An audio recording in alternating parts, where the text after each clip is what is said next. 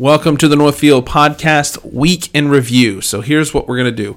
Uh, for 2019, I'm going to look at the news for the last week and we're going to look at it through the lenses of a biblical worldview and just talk about it. It's not going to be a huge, long thing, but it's only going to be available online. And so we're going to talk about different things that are in the news headlines from this last week that I think need to be addressed. So uh, that's what we're going to do. First thing out of the gate uh, New York. it was everywhere. Facebook was alive and well with this information about what happened in New York. New York made a decision, uh, Governor Cuomo uh, signed into law the ability to abort a baby up until the point of birth. Like, this is the thing that really just frustrates me to no end. Like, this is the insanity of the world in which we live to think, okay, the baby is in this birth canal. I saw this funny video that that makes this magical. Uh, it has magical music behind it, and it says the, the you know a baby going through a birth canal gives it the right to have human rights. But if it's not gone through the birth canal, it doesn't have those rights, and we can kill it. Like that's the insanity that Satan has thrown into the world in which we live. Like it genuine insanity about life. Life in the womb is sacred. We have enough technology. Everybody's all, you know, pro science, pro science. There is enough science that has been laid out on the table to show that babies that are in their mama's wombs are actual human beings with feelings they they recoil from pain they yawn they stretch they do all these things inside of the mother's stomach and the evil one, Satan, has done a masterful job at causing men and women to believe the lie that a baby inside of a mother's womb is not a real life. It's just sort of kind of a fetus. Yet we'll look at life on Mars and we'll see a little tiny cell or an amoeba, and everybody's like, "Oh, look, that's it's it's life in the on on Mars. It's life." Well, sounds it seems a little bit hypocritical to me that this is the world in which we live that this is how we're we're doing things that we will we'll say that an eagle's egg is precious and you can go to jail if you smash that eagle egg but if you abort a human human being, there's no consequence. In fact, you're applauded. There is a tour sh- hashtag shout your abortion. You could sit on a you could sit on a stage and talk about your abortion and how you murdered your child. But that's uh, it's applauded. Like that's the insanity. And here's the thing that's even crazier: is if someone hits a pregnant woman in a car and kills not only the mother but kills the baby in the mother's womb it's a double homicide. Like you can get a double manslaughter charge. You, you're you're charged with the murder of two lives. Like that's the insanity to me that we will sit and we will listen to the junk that comes down the pike from the left-leaning anti-Bible, anti-Christ media and uh, liberal groups who will say, you know, yes, it's you you it's it's evil and wrong um, if you hit someone in a car and you kill them, but if you go to the doctor, the doctor puts his nasty tools inside of a woman and pulls the baby out in pieces, it's fine. That's insane and that's wrong. Like, that's the thing that just drives me nuts. And I'm telling you, the acceleration of wickedness in the world in which we live, the acceleration of the wickedness in the world in which we live is at breakneck speed. And I'm telling you, we are seeing and feeling the birth pains of, uh, of what's coming. The wrath of God is coming on a nation who openly murders its children. And that's what we're doing. We're openly murdering our children. And at the point of this, um, this broadcast right now, um, I want to just do this. I'm, I'm going to type it up here real quick. Um, there's a, an abortion clock that you can look up online. it's called numberofabortions.com and it's it it breaks it down. In the United States today, we've got 1,606 right at this second. Um, since uh, 1973 Roe versus Wade, 61 million. This is just in the U.S. 61 million, seven over. Just oh my gosh, Over 61 million babies have been killed. By Planned Parenthood since 1978 million. Like that's just that's mind-boggling to me that we've had that many human beings killed. More human beings killed since 1973 after the Roe versus Wade than all of the wars in the United States that the, the, United States has been a part of. Like, that's insane to me to think about that. Um, I just, and we have a, a governor in the United States that has sanctioned this. And I love that there's so many, there's so many uh, laws that are not coming up, the heartbeat bill, to try to push this idea that, that life begins at conception, you know, closer, the closer to the idea of life begins at conception. And I believe firmly that life begins at conception and it is, it is should be taken care of and cherished at the moment of conception. From that point until the baby gets here and then just and continue to to love and cherish and and provide for that little human being. Like that's incredible to me that we are doing this. Golly. We need to be on our faces, churches. We need to stop being silent about this idea of abortion. We need to start talking about it in a in a real time fashion. And I'm not talking from a yes, we condemn it. And here's the thing: there's a twofold thing because there's there's grace. If you have had an abortion, there is grace for you. And I'm not going to condemn you and tell you that you are. Um, that I'm not. I'm just not going to be mean to you about this. I'm going to have grace in, in this, and, and just as I would have with any other sin. Any other sin, I would say there's hope, there's rescue, there's opportunity for you to find um, God's forgiveness through repentance. First John 1 9 says, If you confess your sins, he's faithful and just to forgive you and to cleanse you from all of your unrighteousness. That doesn't matter what it is. And if you have had an abortion, you have taken the life of another human being, God's grace is more than sufficient. And I can promise you, the baby that you uh, aborted is in the arms of Jesus. I can just, I can assure you of that. Those babies are in the arms of Jesus. And so I want you and I to understand that there is grace, but there is time for action. And I believe that the church needs to take action on this topic of abortion. It's time, it's time, it's time. So that that was the number one thing that I saw in the news this week that just sort of kind of blew my mind and it just uh, frustrated me. But I'll tell you, um, you know, uh, the government shutdown this week stopped temporarily, so potentially uh, it'll. I think February fifteenth has a potential if we don't if, if Trump doesn't get what he wants uh, as a result of this. Trump wants the wall. Okay, so here's the idea. This is back to common sense. The wall is not a bad idea. Every, there are tons of countries who have walls. There are tons of countries who have walls to protect their borders. There is nothing wrong with protecting borders whatsoever. Like, there's just not. I want you to think about your own home. I want you to think about the house that you live in. You have walls in your home. You have a door with a lock on it. Your car has locks that has borders on it. Your your place where you live has borders on it. You don't just leave your door wide open all the time and just let anyone and everyone walk through your door. Why? Because if they do, there's a potential that people inside could be harmed. There is rules. There are rules in states that like called uh, the state I live in uh, in Oklahoma. It's called the Stand Your Ground law. So if someone comes into your house and breaks into your home, or they come through the door and your door is locked and they are not supposed to be there, you have every right. If you shoot and kill them, you will not be prosecuted. If they come through your door, they forcefully enter the door and get into your domain of living, there is repercussions. There should be repercussions. If you come through a border illegally, you should be prosecuted.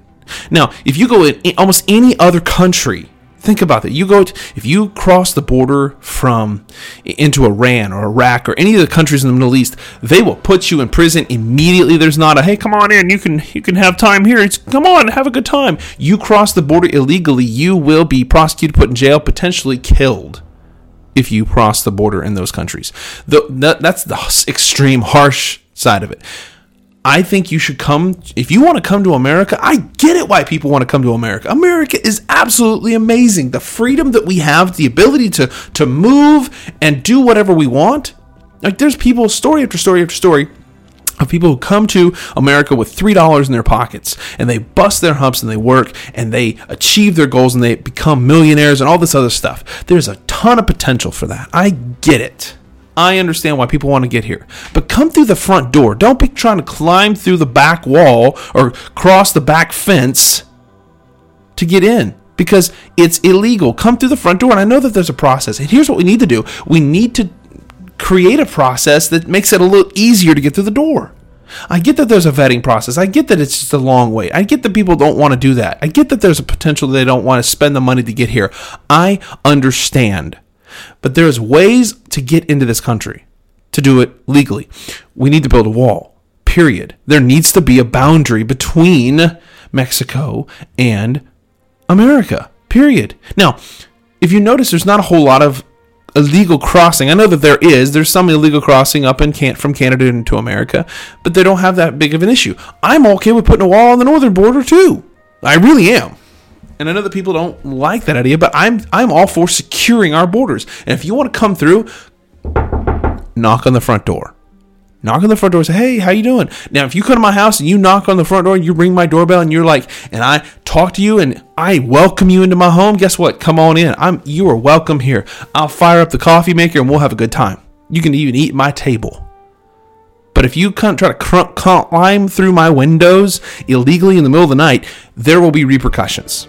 So, the government shutdown's over for the time being, but this is the thing that's crazy is the left once again is not interested. The left is not interested in trying to do anything to try to secure our borders. It's the same idea.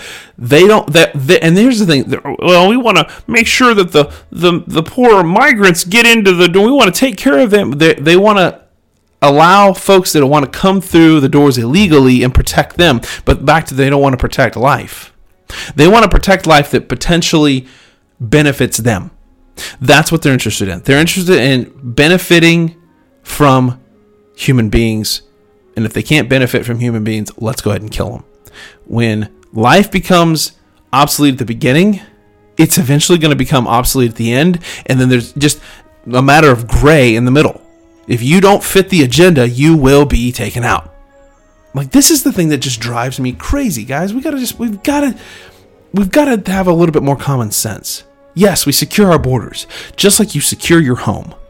You lock your doors at night because you don't want someone to invade your home, period. And there's nothing wrong with that.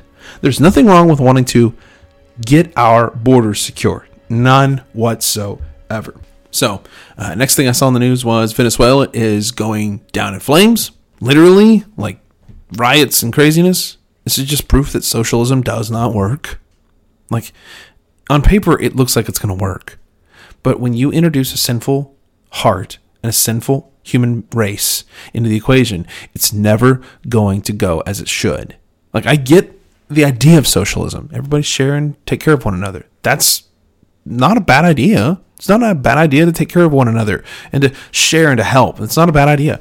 But you're going to get people, because they're sinful, people that are like like the the dictator currently in Venezuela, the guy that was in there, uh, was Hugo Chavez. That was bad. That was a bad thing too. And and the Maduro, uh, Maduro, Maduro, however you want to say his name, the current dictator, he's crazy. And socialism doesn't work. It just doesn't work because sin is in the equation. And when you have sin in the equation, you have a sinful heart. People are greedy, people are mean, people want to destroy others, and they want to take what they can so that they can get better, they can have a better life for themselves. Because the, the guys that are in charge in Venezuela, they're not starving to death. They got nice houses with plenty of electricity and plenty of food. The people that are at the bottom of the rung, they're the ones that are going to be hurt. And that's the crazy thing. I, I listen to these socialist politicians in America. They're like, oh, it'll work here. No, it won't. It's not going to work. It's never socialism doesn't work. Everybody's like, um, we can make it work this time. We can. No, history has proven over and over and over again that it doesn't work. It's just it's it's a failed system. It doesn't work. But that's the and this is back to the idea. I think that we've got blinders on the world in which we live. The enemy has blinded so many people and they don't see the actual ramifications of what could happen. And so the enemy lies, whispers in your ear, this is what it could be, this is where you could go, da da da da, and it's a lie. He has one goal to steal, kill, and destroy. That's the enemy's goal. He wants to steal, kill, and destroy. And that's why we have to get our mindset back to a biblical worldview. This is why Jesus is so important. This is the reason the gospel is so pivotal in humanity. The gospel changes everything, the gospel transforms everyone's lives. When the gospel is actually placed in front of people and they they they come into the gospel they come into the idea of the gospel and, and the rule and the reign of the gospel it transforms lives it transforms communities it transforms cities just look where the gospel penetrates in communities and how everything changes for the better. Like it really does. Now, I'm not talking about the crazy backwoods, hyper fundamentalist, crazy, you know, woman go make me a sandwich. I'm not, that's not biblical Christianity. That's just not. That's stupidity. But when you have a, a, a, system set up where people live sacrificially for one another and they love one another regardless it changes everything, guys. That's that's what we need. That's that now. That's the news that I want to find. I want to see where the gospel's penetrating lives and transforming. I've got a friend who this week uh, flew down to the Amazon and went up like 250 miles up the, the Amazon River with Bibles uh, to a to a tribe. And he has their language and a Bible, and he's gonna go he's gonna go hand those Bibles out to people this week, and just uh, that's gonna transform that tribe. That's going to transform that community. When they start reading and seeing the gospel, it's going to transform the lives of men and women all, all over the place. History has shown us over and over and over again when biblical, gospel centered Christianity steps into the equation, everything gets better. Everything is always better. Now, I get it. You still got flawed humanity. I get it. But for the most part, Christianity does good. Biblical centered Christianity transforms lives, and that's what we need. That's what we need. So, uh, I hope that this is you've pretty much listened to me rant. um, and and just these are the ideas, these are the news this week, and these are the ways I think that the news can be, or we can fix these things. So, number one, abortion it's bad. We need to get rid of it. We need to ban abortion. We need to get rid of it. Period. Um, build a wall. I'm not against banning building a wall, but make the make the doors wide. Put some big lights on it. Said, man, come on in. Let's put a pot, a, pot, a pot of coffee on and let's have uh, dinner together. Secure the wall, secure the borders, but man, make the door big enough for folks to come through and say, "Hey, you're welcome. We want you here. Welcome them in, and come through legally." That's what I'm. That's what we're looking for. Just do the right thing.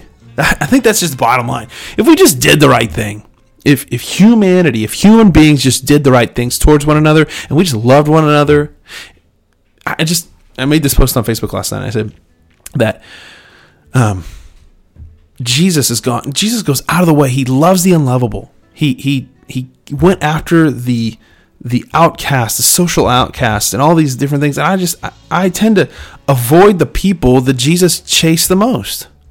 I, I, I tend to try to stay away from the people that, that Jesus ran after the fastest. And I just, man, that I would just change my heart. I mean, that's my hope that my heart would change. And so this this is the exact wording I said.